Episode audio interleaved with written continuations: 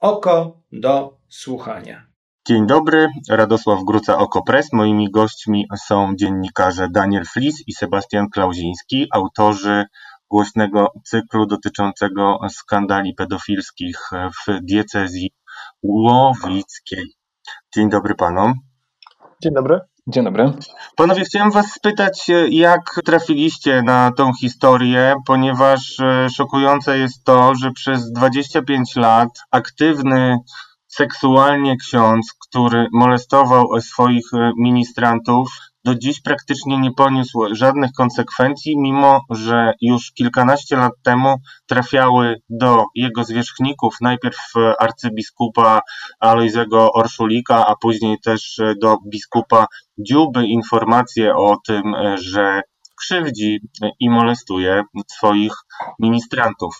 Dlaczego tak długo trwała jego bezkarność i jaki jest obraz diecezji łowickiej, który wyłania się e, w waszych tekstach? Daniel? No cóż, trwało to tak długo, ponieważ e, przełożeni e, księdza Piotra S.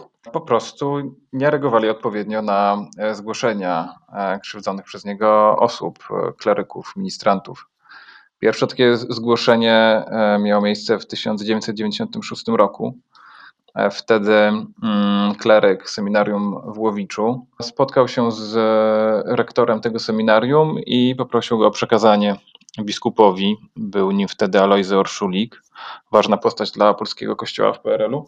O przekazanie, że właśnie był e, molestowany e, przez księdza Piotra. Jedyny efekt tego, chociaż też nie możemy pełni stwierdzić, czy, czy to miało związek, no ale jedyny efekt chyba to było po prostu przeniesienie księdza na inną parafię. Mniej więcej w tym samym czasie e, ten ksiądz był, był w Rzymie na stypendium i został, został cofnięty z, e, z, z tego miejsca. Nakazano mu powrót do Polski, ale też nie wiemy, czy to było właśnie dlatego, że ten kleryk e, zgłosił o molestowanie, czy też dlatego, że ksiądz tam w Rzymie zachowywał się w sposób rozwiązły, bo takie głosy też do nas doszły. Sebastian, poruszające jest w Waszych tekstach bardzo to, jak opisaliście życie na plebaniach tegoż księdza i jego relacje z ministrantami. W waszym tekście wyraźnie widać, że no nie dało się ukryć e, jego rozwiązłości. Czy możesz nam opowiedzieć o tym, jak wyglądały te sceny, które pojawiały się w waszych tekstach, co widzieli wasi bohaterowie i jakie z tego wnioski płyną odnośnie ludzi Kościoła mm, reagujących lub nie reagujących na tego typu sytuacje. Sebastian. My opisywaliśmy e, głównie, co działo się na parafii e, w Skierniewicach. Stamtąd są dwie ofiary księdza Piotra, z którymi rozmawialiśmy. I tam właściwie ten ksiądz Piotr był taką, e, był taką gwiazdą tej parafii, to znaczy on był taki bardzo energiczny, aktywny, jak mówił piękne kazania i też garnęło go do dzieci i młodzieży, był opiekunem ministrantów i tam bardzo dużo e, chłopców właśnie ze Skierniewic zostało ministrantami właśnie też dzięki temu, że, że ten ksiądz Piotr właśnie miał w sobie jakąś taką energię. On zorganizował od razu coś takiego jak, jak nagroda dla takiego najlepszego ministranta, co już jakby od, od początku tworzyło taką rywalizację między tymi ministrantami, którzy właśnie zaczęli rywalizować o nagrody jakieś drobne, ale też po prostu o uwagę księdza Piotra, bo potem się okazało, że e, wielu z tych chłopców nie miało ojców albo miało ich bardzo złych i ten ksiądz Piotr trochę właśnie kierując się właśnie takim kluczem ich dobierał. I też wielu tych chłopców po prostu w nim widziało trochę takiego idealnego ojca. A co do tego, jak to, jak dochodziło do molestowania, to przynajmniej z tych relacji, które słyszeliśmy, no to najczęściej do tego dochodziło po prostu w mieszkaniu tego księdza Piotra e, na plebanii. Na tej plebanii, dodajmy, mieszkało też mm, czterech do pięciu innych e, księży w tym samym budynku, w tym też ksiądz proboszcz. E, no a mimo to z tych relacji, z tych relacji jest taki obraz, no, że ci chłopcy w wieku od powiedzmy 13 lat do 16-17 bardzo często pojawiali się właśnie w, w mieszkaniu księdza Piotra, zostawali tam na noc, e, spożywali tam alkohol, oglądali jakieś filmy, no więc to nie było tak, że mm, ten ksiądz jakoś e, po prostu bardzo się krył z tym, gdzieś, nie wiem, wwoził tych chłopaków. To wszystko działo się na plebanii. W waszych tekstach wyczytałem też, że jedna z ofiar, która nagrała rozmowę z biskupem E, mówi tam e, i pyta biskupa, czemu on nie zareagował, czemu nie porozmawiał z proboszczami. Ja mam takie wrażenie, że wasz tekst chyba jak żaden inny pokazuje mm, taki obrazek pod tytułem Wszyscy byli odwróceni, bo sami, sam powiedziałeś Sebastian, że mm, było tam wielu księży. W waszym tekście jest też e, taka scena, kiedy mężczyzna, dzisiaj już dorosły, który e, stara się doprowadzić do jakiejś sprawiedliwości i usunąć księdza oraz ukarać go za krzywdzenie innych chłopaków, mówi, że przyszedł e, na plebanie i wołał księdza na mszę i tam spotkał rozebranego swojego kolegę ministranta. E, wydaje się, że no, w dzisiejszych czasach i po waszych tekstach, po filmach e, Tomasza Sekielskiego i, i Marka Sekielskiego, no gdyby jakiś ministrant zobaczył podobną scenę, to poszedłby co najmniej do rodziców e, i kogoś poinformował. Czy może e, tak naprawdę to, że to zdarzyło się wiele lat temu, w Waszej opinii niewiele by zmieniło, e, nawet gdyby miało miejsce dzisiaj? Jak Wy myślicie, jak to jest ze świadomością i odwagą tych osób, które ujawniają ten brud seksualny w kościele? Daniel. No tutaj nie ma co obciążać winą te, tego ministranta. No, tak jak Sebastian mówił, oni byli w, no, uwiedzeni przez tego księdza i byli w, wplątani w jakiś, w jakiś chory system rywalizacji, ale oprócz ministrantów e, wiedzieli też, e, musieli wiedzieć, e, zdaje się, księża z tej parafii. Jedna z osób, z którymi rozmawialiśmy, Kamil, mówił nam, że spowiadał się księżom z tej parafii a z tego, co robił z księdzem Piotrem. Także ci księża do, powinni wiedzieć, co tam się dzieje i oni nie reagowali. Ale też nie tylko księża w tej, w tej parafii. Z tego, co e, ustaliliśmy, w to krycie, systemowe krycie byli zaangażowani i kurialny psycholog, wykładowca e, seminarium i e, urzędnicy kurii, kanclerze, księża prowadzący te, te sprawy, oni wszyscy e, przyłożyli się do, do tego, że e, ten proces kościelny do tej pory jeszcze trwa. Od 2012 roku mija już 8 lat. Dramatyczny to jest obraz, bo on jest wodą na młyn ludzi, którzy krytykują Kościół właśnie za to, że wiedza o przestępstwach seksualnych jest tam tak powszechna i nic się z tym tak naprawdę nie dzieje. Wasi bohaterowie byli krzywdzeni jako dzieci, ale też ksiądz mógł kontynuować swój proceder krzywdzić kolejnych chłopaków. Jak tłumaczył biskup Dziuba brak e, reakcji w tej sprawie i jakbyście mogli mm, zrelacjonować te próby dochodzenia sprawiedliwości drogami e, no, wymiaru sprawiedliwości kościelnego, czyli kierowaniu spraw do sądów biskupich. Jak to wyglądało? No, biskup Dziuba, przynajmniej tak wynika z tej rozmowy właśnie nagranej, biskup Dziuba właściwie próbował zrzucić, e, zrzucić odpowiedzialność na wszystkich i na wszystko najpierw nasz bohater zapytał go o to, no dlaczego właściwie, y, dlaczego nie zareagował już te powiedzmy 20 lat wcześniej, czy kilkanaście lat wcześniej, bo tak jak mówiliśmy, tych zgłoszeń od kleryków, czy, y, czy później y, też, jak mówił nam Janusz, od proboszczów parafii, gdzie był ksiądz Piotr, no było kilka. No to tutaj biskup Dziuba tłumaczył, no, że no nie mógł tego przyjąć, no bo to musi być zgłoszenie, zgłoszenie od jakiejś ofiary konkretnej mimo tego, że te ofiary jakoś tam były, no to on, e, no to trochę było takie zawiłe, bo właśnie mimo tego, że te ofiary były, to on tłumaczył, że właściwie dopiero zgłoszenie Janusza w 2012, no to to było to takie prawidłowe, po którym mógł ruszyć e, jakby ten taki wstępny proces. No tylko, że właściwie wydaje się, że gdyby nie upór Janusza, który po prostu wiem, co miesiąc, co dwa tygodnie wypisywał do kurii, pytał, jak się ma jego sprawa, czy to się jakoś posuwa do przodu, no to jakby bez tego być może ta sprawa nigdy by się nie posunęła do przodu, bo e, właśnie przez te kolejne lata Janusz dostawał odpowiedzi z kurii, że, że procedury trwają, że są jakieś nowe przesłuchania, że kuria prosi o czas, no bo to jest skomplikowana sprawa.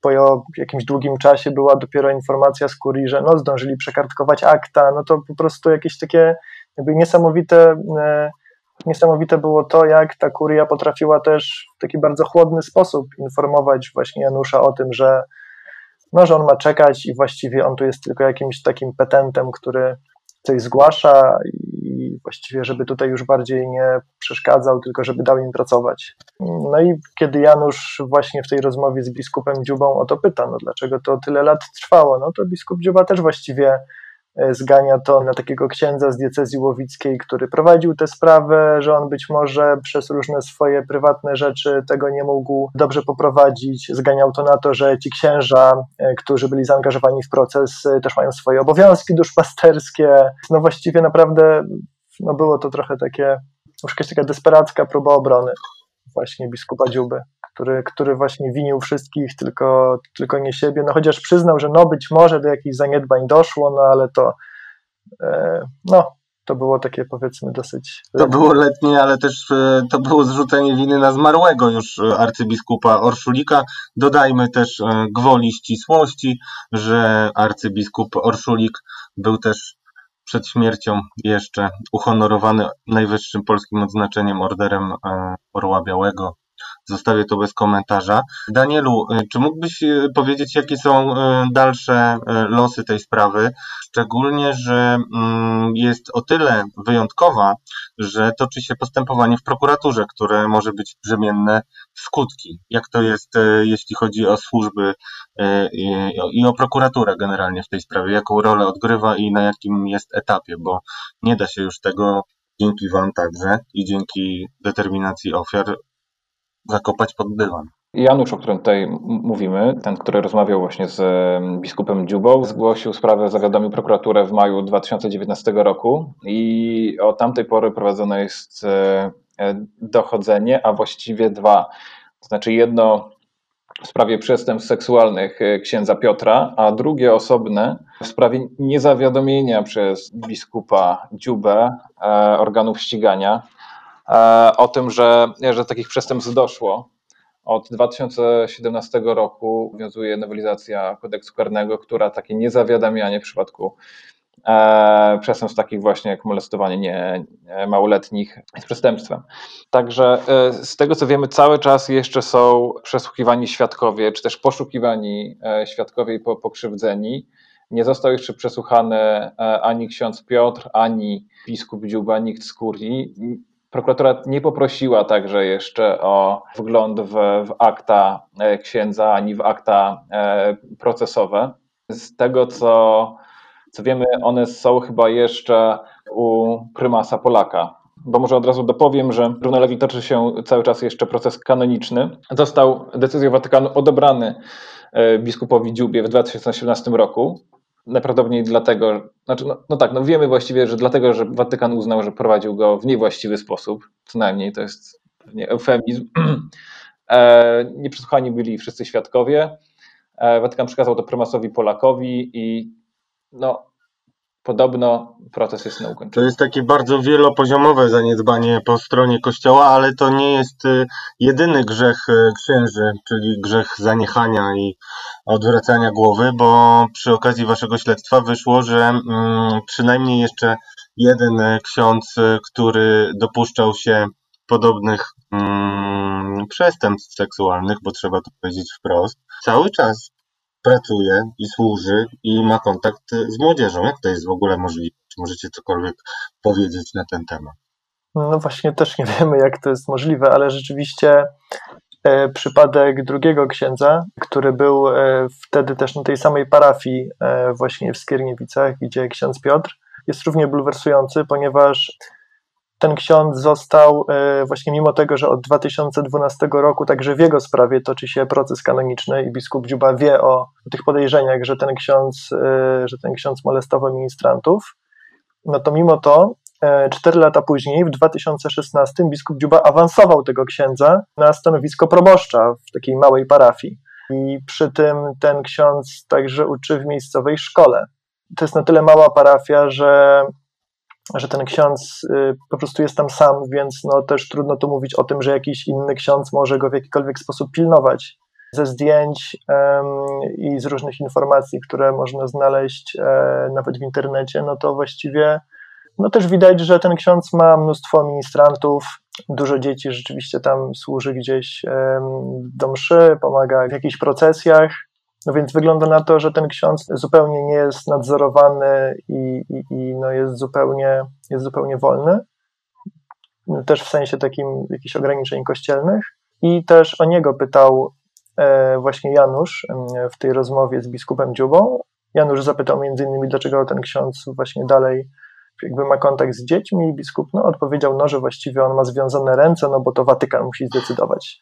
No co jest kłamstwem, no bo biskup Dziuba może po prostu e, jakiś podpisując jeden dokument z dnia na dzień gdzieś tego księdza gdziekolwiek przenieść, jakiegoś, nie wiem, zakładu e, na stanowisko jakiegoś kapelana, po prostu no, do innego miejsca, gdzie ten ksiądz mógłby być nadzorowany, no a tego od właśnie wielu lat nie robi, no. Więc właściwie tutaj no, jakieś, znaczy to jest zupełnie jakiś niezrozumiały krok, szczególnie no właśnie po tych wszystkich teraz, no właśnie po filmach sekielskich, jakby po tej całej dyskusji, która się po nich też jakoś rozpętała, no to jest rzeczywiście dosyć, dosyć niesamowite, że biskup Dziuba dalej trwa w takim no właściwie jakby dalej był w jakichś ciemnych latach dziewięćdziesiątych, kiedy, kiedy właściwie tu panowało takie jakieś przyzwolenie i taka no z, tego, co, z tego, co mówicie, to ta mhm. bezkarność jeszcze ciągle trwa i trudno sobie wyobrazić e, to, że po waszych pierwszych tekstach ci księża nie zostali gdzieś e, wszyscy, mm, którzy mogą być ewentualnym problemem wycofani. To się dzieje tu i teraz. To mamy 2020 rok, wrzesień i no, a, a, tak naprawdę nic się nie zmienia. No, wasze teksty pokazały, że cały system e, tak e, hucznie ogłaszany profilaktyki, prewencji i reagowania na wszystkie informacje dotyczące ewentualnych, ewentualnego krzywdzenia dzieci kompletnie nie działa. Kompletnie. Czy czy wy spodziewacie się mm, e, jakichś e, e, reakcji władz kościelnych? Bo do tej pory, mm, no, mm, poza tym procesem, który jednak się ślimaczy, no widać wyraźnie, że biskup Dziuba, który dodajmy, jest przecież profesorem teologii moralnej, teologii moralnej na, na, katolickim, na katolickiej uczelni, no, nie ponosi żadnych konsekwencji, nie spotyka się z żadnym ostracyzmem nawet. E, jak myślicie, czy to może trwać tak długo i bez końca? Czy jest jakiś horyzont końca tej historii, e, który być może przyjdzie mm, albo mm, wraz z decyzją e, struktur kościelnych, które powinny albo no, w moim przekonaniu to jest nieuniknione wydalić biskupa ze stanu kapłańskiego, albo też prokuratury, które postawiłaby go w stan oskarżenia. Jak myślicie, jak te publikacje mogą się przełożyć na e, dalsze e, losy ujawniania pedofilii i też karania winnych? Daniel. No trudno nam przewidzieć, jak e, zadziałają same nasze publikacje.